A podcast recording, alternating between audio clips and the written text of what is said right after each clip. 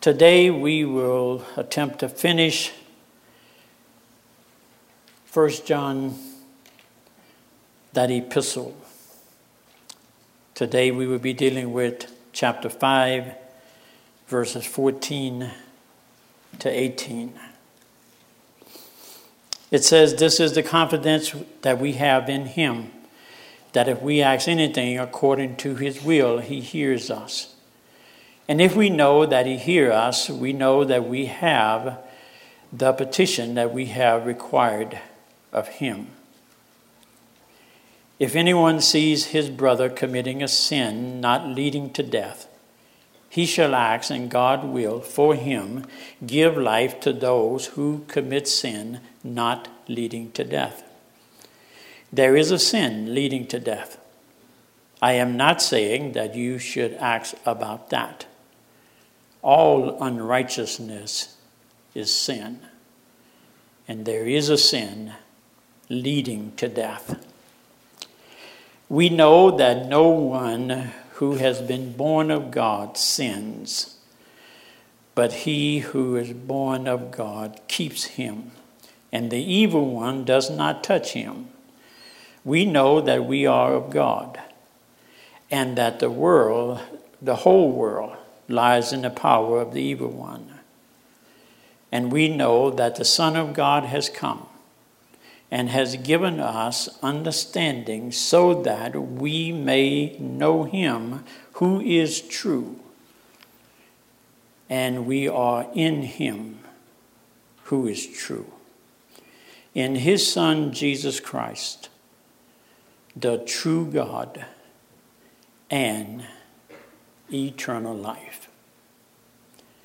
Little children, guard yourselves from idols. John ends his epistle with that charge. Little children, guard yourselves from idols.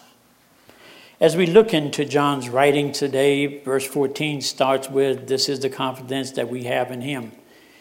If we ask anything according to his will, he hears us.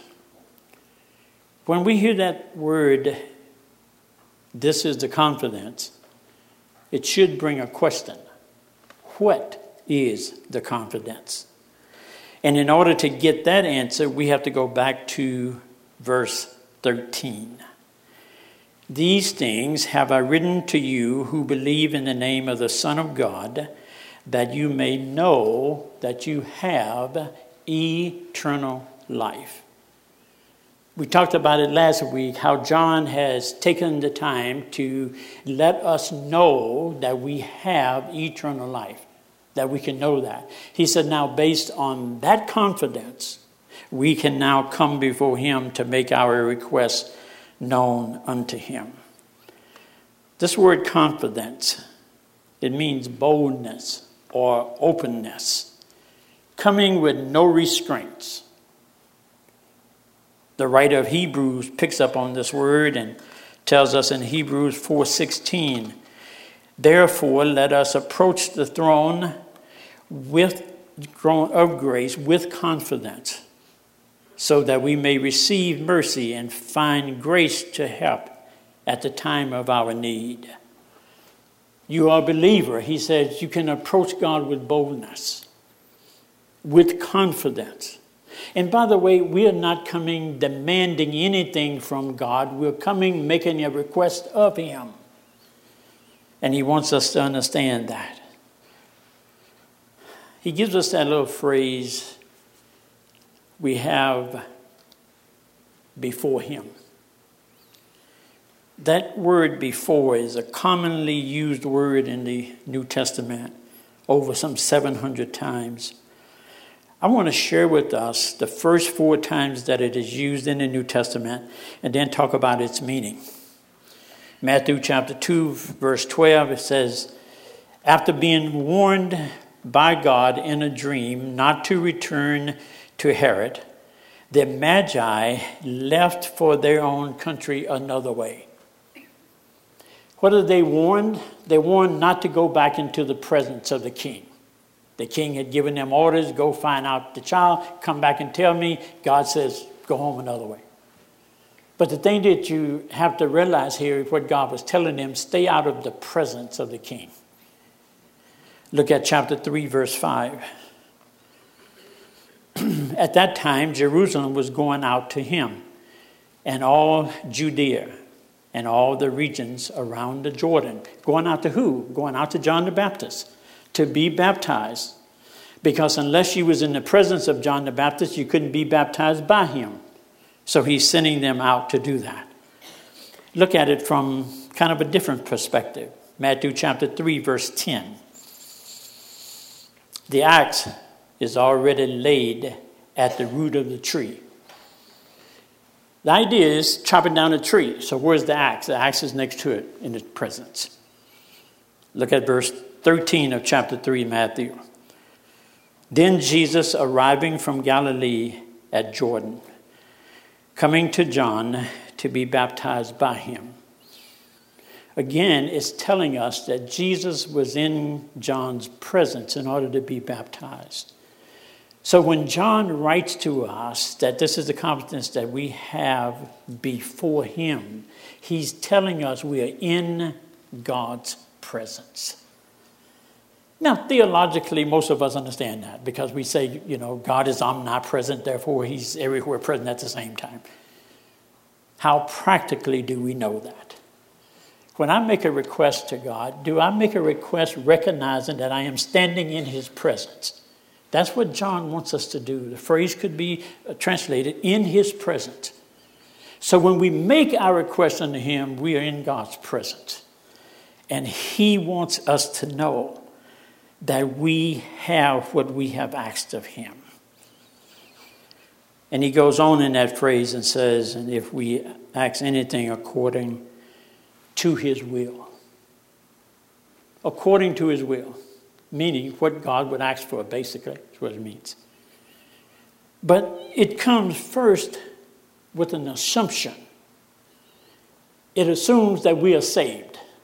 This is not instructions to the world to ask God.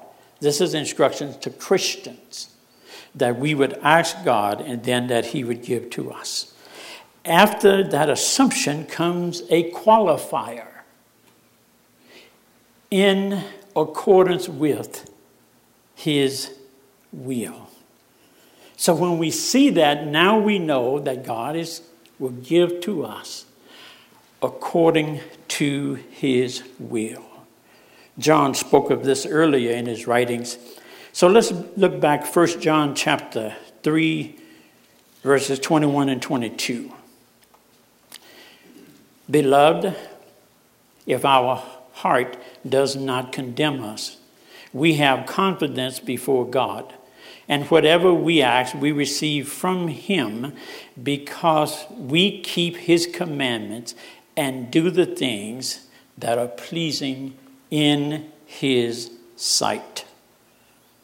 This phrase, if we keep his commandments and do the things that are pleasing to him in his sight, it is not the answer to whatever we ask we receive of him. It is the answer to, beloved, if our hearts do not condemn us, then we have confidence before Him. Because if we live a life daily in the life of Christ and the things that God would have of us, when we come before Him in prayer, our heart is not condemning us. Not saying to us, You hypocrite, why are you here? That's what he's telling us. So we have to have that relationship first on a daily basis. We want to treat God like he's some bank and we go to the ATM machine and we put in a request and get that request back. That's not what God wants from us. God wants us day by day, minute by minute, living for him. And when we live out of that, then we can go to Him and make that request. And when we do that, we have the request that we have desired of Him. We see that and we know that. John spoke of this earlier in his life when he wrote the Gospel of John. John chapter 15, verses 7 and 8. Jesus says, If you remain in me and my words remain in you, ask what you wish, and it will be done for you. My Father is glorified in this, that you bear much fruit, and so prove to be my disciples. If you read John chapter 15, you see that he's talking about producing fruit. He uses in that three phrases bear fruit, bear more fruit, and bear much fruit. So, everything that is done, he's talking to us in this passage in context, it is about Christians bearing fruit. Look back up at verse 1 of chapter 15. Jesus says, I am the vine, and my Father is the vine dresser. Every branch in me that does not bear fruit, he takes away. And every branch that bears fruit, he prunes it so that it may bear more fruit. Now, don't get confused. Now, he says, every branch in me, he's not talking about some weak Christian that isn't living up to, and God plucks that Christian out. Nope, it's not what he's talking about. He's talking about those who among us who are false, that are not bearing fruit. He deals with that. But he says, everyone that bears fruit, he prunes it. Have you ever noticed a gardener? Now, you might be the gardener, and there's a dead limb on your rose bush. You take a piece of equipment and go out and cut that dead limb off. But what if you want to prune that same rose bush so it will produce more roses? You use the same piece of equipment. So pruning can be painful. But what he's saying to us is that when he does the pruning to us, he's doing it so we can bear much fruit. Already bearing fruit, but he now wants us to bear much fruit. So when God promised to give us whatever we ask, he's not concerned about our happiness. How many times have we been told from the preaching here that if God was concerned about our happiness, He would have gave us the happy spirit. But since He was concerned about us being holy, He gave us the Holy Spirit. So that's what God is concerned about. You and I being holy. So when He promises to give us whatever we ask for, he's not concerned about me having a larger and better telescope. He's not concerned about you having a bigger and better car or a bigger and better house. He is concerned about us living for Him and producing fruit that will bring others to Him. That's why every time we ask, He is willing to give us that, that we might honor Him in all that we do. When we're living according to God's plan, we too are concerned about being holy rather than being happy. So God has called us to do this. So every request should be for the purpose of putting God on display that others might see his glory. Remember in 1 Corinthians chapter 4 verses 1 and 2 Paul says to us in this way any person is to regard us as servants of Christ and stewards of the mysteries of God. In this case, moreover, it is required of stewards that one be found trustworthy. The old King James says, found faithful. It is required of a steward to be found faithful, not just in the things that God gives to us, but also in our making our request to God. We are to be faithful in the things that we ask for and the things that we want from God that we then might be able to put him on display. So when I make my request to God, it is that I might honor him in my life, that others might come to know him. Then we come to that phrase, He hears us. Let us look again at 1 John chapter 5 verse 14. This is the confidence that we have in him. If we ask anything according to his will, he hears us. As John lays it out here, he hears us is God's yes to our request. When we make that request to God and he hears us, the answer is yes.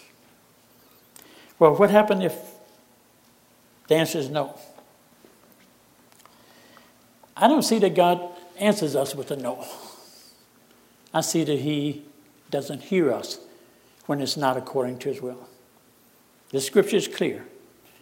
If we know that He hears us, then we know that we have the request of Him. But we can only know that He hears us when we act according to His will.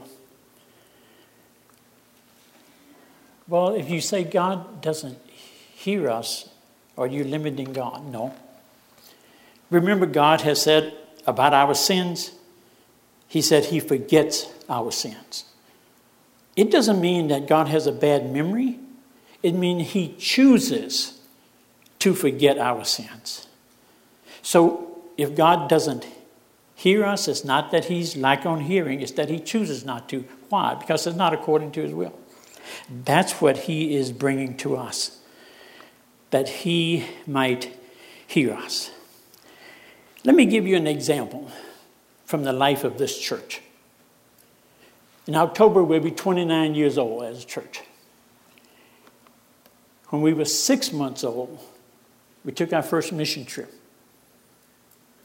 When you go after missions, you're going to carry the gospel to people who do not have it, that they might come to Christ. Before that first mission trip, the elders and the pastor brought the information to the church and said, Let's pray about going on this trip. Since that time, until the last trip has returned just a few weeks ago, the elders have presented to the congregation trip after trip, trip after trip. Not one trip has been canceled because there was not funds to go. Every trip that has been planned has been planned, and that trip has come to fruition because the people have given, the resources was there, that the elders was making a request to God, and you were making a request with us that God would be able to send these people on a mission trip. Every time. Why? Because of our goodness? No. Because we're doing what God requires of us, that we might take the gospel. That is true whether you're sharing with the friend next door or in our door to door ministry. This is the thing that He is bringing to us, and He has called for us to do that we might honor Him in all that we do. Now let us move forward. 1 John chapter 5 verses 16 and 17. John has given to us the assurance that whatever we ask according to his will, he gives us to us. Now, John wants to give to us the exception to that rule. Verse 16.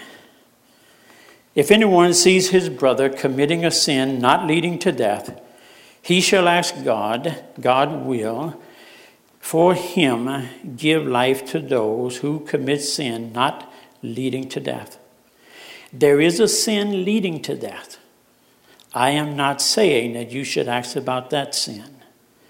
All unrighteousness is sin. And there is a sin not leading to death. I like the emphasis that John puts here. He wants to put that little footnote in there. All unrighteousness is sin. all of it. But he talks about this thing about a sin unto death or sin not unto death. He says, if anyone sees his brother committing a sin not leading to death, he shall ask, and God will, for him, give life to those who commit sin not leading to death. There is a sin leading to death. John doesn't tell us what that sin is, but he wants us to know that there is a sin leading to death. First, let's address who can commit this sin leading to death. Some commentators give us two options sinners or saints. John rules out sinners when he says, if anyone sees his brother committing a sin not leading to death. John is writing to the saints. So he's writing to brothers and talking about our brothers or sisters who would commit this sin.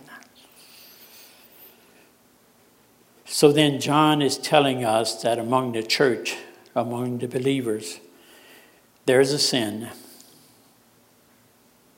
that could lead to death. But John doesn't tell us what that sin is. The Bible really doesn't lay out to us what that sin is. But yet, John wants us to know that. Some people have said it could be the sin of blaspheming against the Holy Spirit. Matthew 12, 31 to 32. I'm not going to get into that part of it, but I'll tell you right up front it's not that because a Christian could not commit blaspheming against the Holy Spirit. Some have suggested Acts chapter 5 verses 1 through 11. Remember Ananias and his wife Sapphira? They were in the church, the early church, and the early church, people would sell their property and bring the funds in and give it to the apostles that the needs of the church could be taken care of. So they did. They went out and sold their property. They came back and said to the apostles, Here, Here's our money. So Peter started examining Ananias. Did you, you not sell the property for such and such? Yes, I did.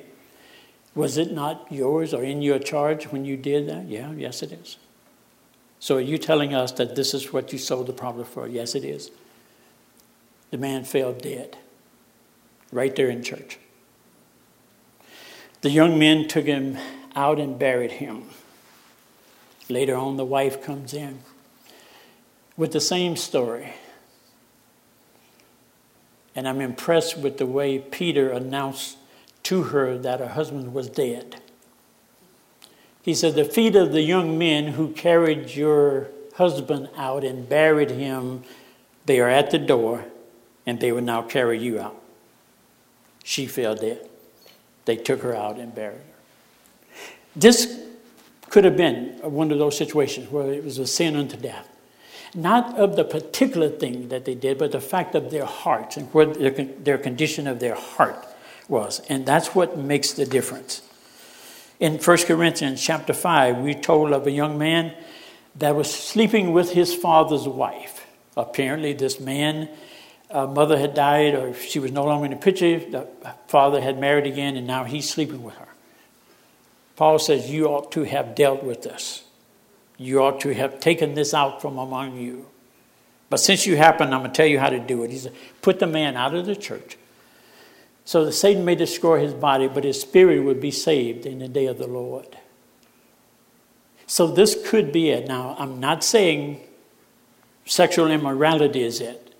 But I'm saying the fact that he was into this sexual immorality and in the church pretending that there was nothing wrong, and the church did nothing about it. Got to a point that where Paul says you have to put him out of the church so that his body would be destroyed, but his spirit would be saved in the day of the Lord. Then we come to church discipline.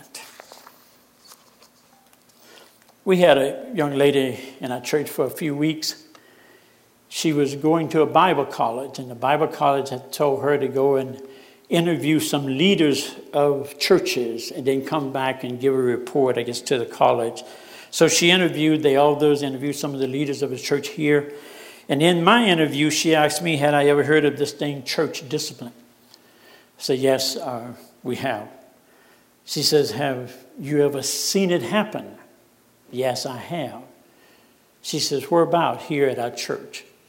She was taken by surprise. She said she had not heard of church discipline actually taking place in a place. So, what is church discipline? In Matthew chapter 18, starting at verse 15, talking about a person who has sinned against another person. Go to them and them alone. If they hear you, you have won your brother. I mean, it's over. Everything's forgiven. If they do not hear you, then take one or two others with you, that in the word of two or three witnesses, every word may be established. If they hear you, you have won your brother. Doesn't go any further, doesn't get to be in the church bulletin for prayer. It's done with. But if they do not hear you, take it to the church. When you take it to the church, then the elders brings it before the congregation. We never tell what the person's sin is, only that the person is unrepentant. But in that passage, it never tells us to pray for that person. This could be what he's talking about. Any sin that we get so entrenched in that even when you face the church, you're not willing to confess. That could be it. So, not trying to figure out what that is or how it works. I find it interesting that John tells us about the assurance of answered prayer. Then he gives us the exception that would be a person who is committing a sin that leads to death. He said, I'm not telling you that you should pray for it. But then he connects what we have is verses 18 and 20 to all of this. He says, We know that no one who is born of God sins, but he who was born of God keeps him, and the evil one does not touch him. Now, John is not saying the evil one does not tempt us. He say does not touch us. In other words, he cannot touch our spiritual lives. So he can do nothing about that. But John says, no one that has been born of God sins. And when we see this S on sins in our English translation, it's helping us understand that this is an ongoing pattern. So when you see sin in your life more than anything else, and when people see sin in your life more than anything else, he says, You're not born of God. He says, Because no one who is born of God will practice sin. That's the term you could put there where it says sin. Matter of fact, John spoke of this in 1 John chapter 3. So let's turn to that. 1 John chapter 3. John says, See how great a love the Father has bestowed upon us, that we should be called the children of God, and such we are. For this reason, the world does not know us because it did not know Him.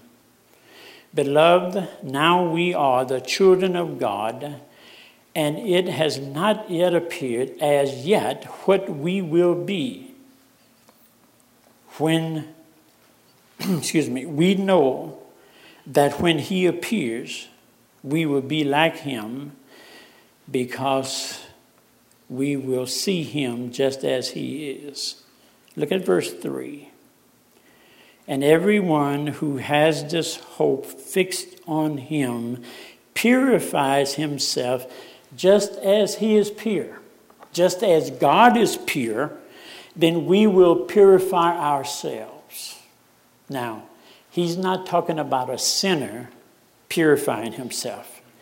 He's talking about a Christian who has been saved from his sin and find himself sinning again, he goes to God, and John has already given us the information in 1 John 1 9. If we confess our sins, he is faithful and just to forgive us of our sins and cleanse us from all unrighteousness. That's how we purify ourselves by keeping close account on our sins, going before God. Yes, I have sinned, Lord.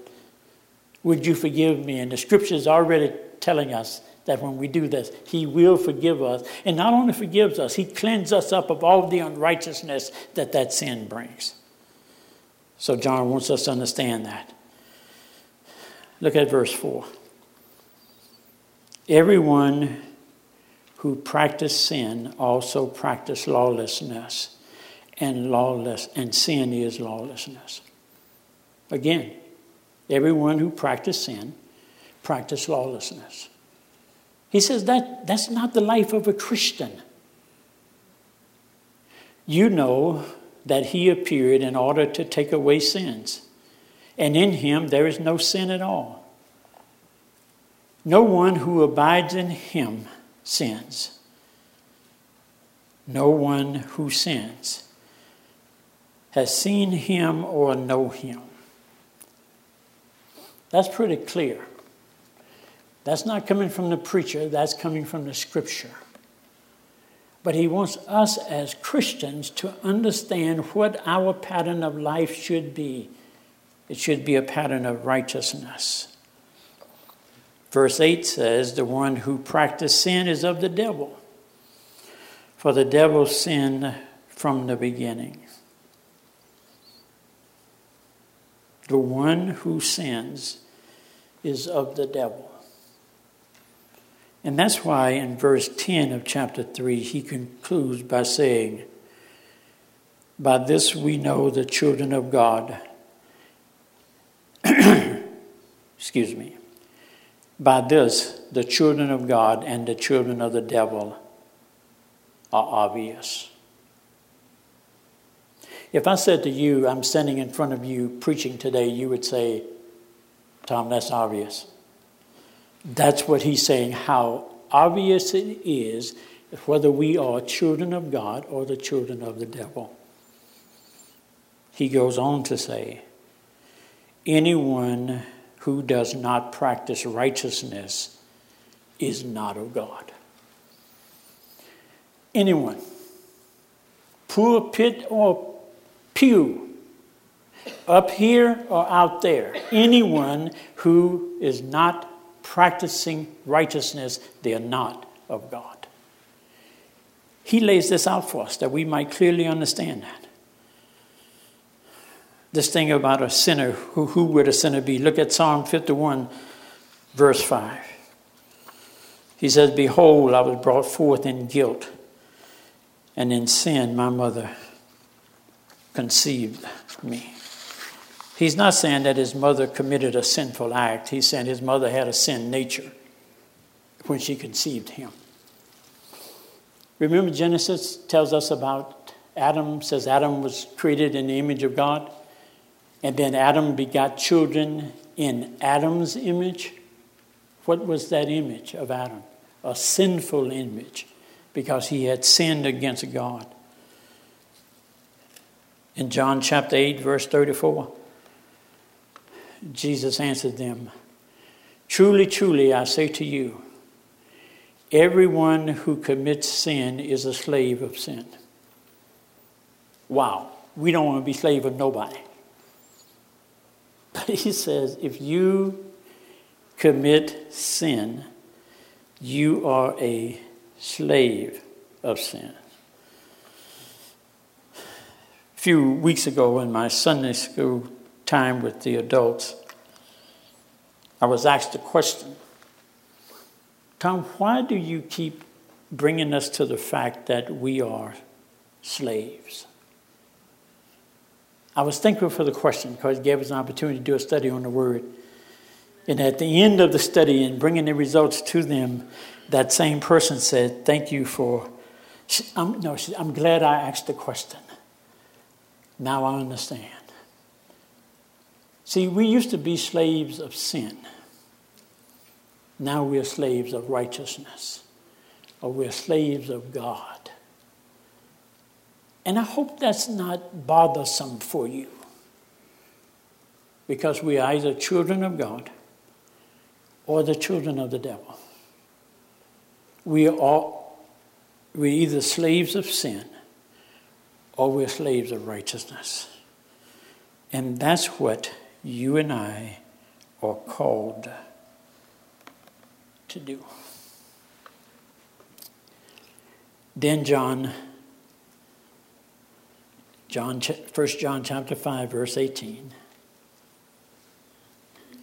We know that no one who is born of God sins. He just walks through this and helps us understand what it is that we ought to know and how it is that we ought to know it. Verse 19, he says, And we know that we are of God and the whole world lies in the power of the evil one.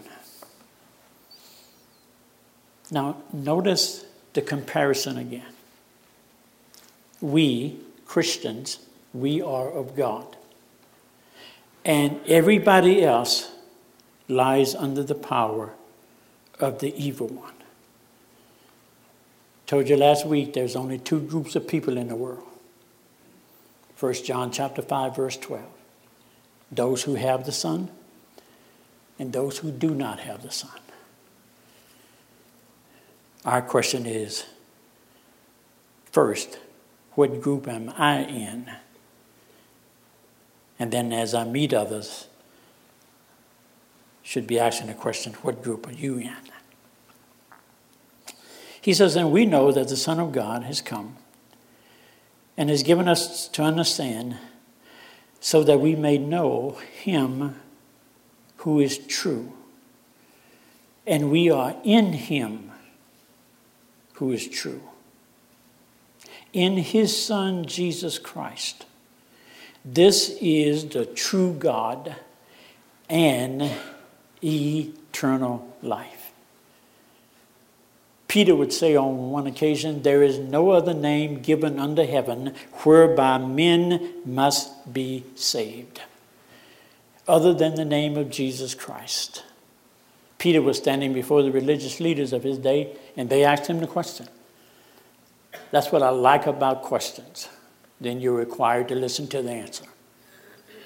They got to hear from Peter, There is no other name given under heaven whereby men must be saved. Peter said, That's why we preach this name. That's why John wrote this. Over and over again, he pointed to the fact that eternal life is in Jesus Christ. He says, We have observed him with our eyes, how our hands have handled him, the word of life. He brings this to us, and he wants us to understand this. And then before he writes his last phrase, he says, This is the true God and eternal life. And then notice his last phrase, verse 21. Little children, guard yourselves from idols. Now, he's already told us that the evil one can't touch us, can't touch our spirit that God has given to us. But he says you and I have to guard ourselves from idols. Those things that we get so hooked up in that we can't see anything else. And I have to tell you, a lot of that is religious stuff. Don and I was in Running Springs on yesterday. If you don't know where Running Springs is, it's on the way to Big Bear. And we saw a sign that said Farmer's Market, which is always an invitation for us to pull in. Yes. Excuse me. So we did. Got out, walked around, bought a few things. Saw a gentleman there with the t shirt on.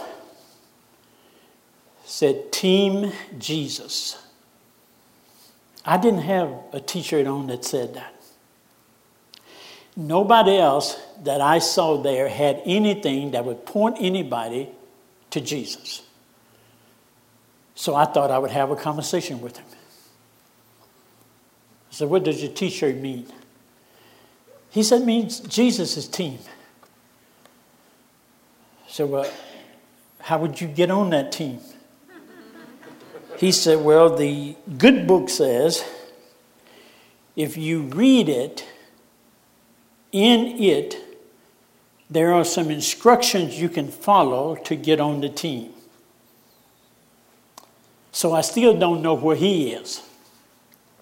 So now I have to ask another question. So if you were to die today, where would you spend eternity? He said, Well, God says that He reserves the souls of people. And when He comes back, He then will decide whether you go to heaven or hell. So then I thought, since we have heaven or hell, this was to ask another question. Then will you go to heaven or to hell? He thought for a minute. He said, Sir, to be honest, I don't know. That was heartbreaking to me. Here's a guy wearing a t shirt out in public that would cause at least one person to ask the question, How do you get on the team? And he doesn't even know. He doesn't even know if he's on the team or not. Then, so I shared with him some scripture. And you know how people, when you're talking to them and they kind of glass over? That's what the guy did. So I left there not knowing what, well, no, I didn't. I left there knowing what team he was on. It just wasn't the one he had on the t shirt. Okay. Because, see, John says the children of God and the children of the devil are obvious. So if I ask you how to go to heaven, you should be able to express that to me if you're claiming to be on Jesus' team. I would say to you that that was an idol in his life. He had something that showed Jesus' team but didn't even know himself whether he was on the team or not. May that never be said about us. And then let us, as John directs, guard ourselves from idols. Father, we thank you for our time together today. Thank you for your word. Ask now as you would direct us as we leave this place, that we might put your word into practice in our lives, that we would be equipped to tell someone about you. In Jesus' name, amen.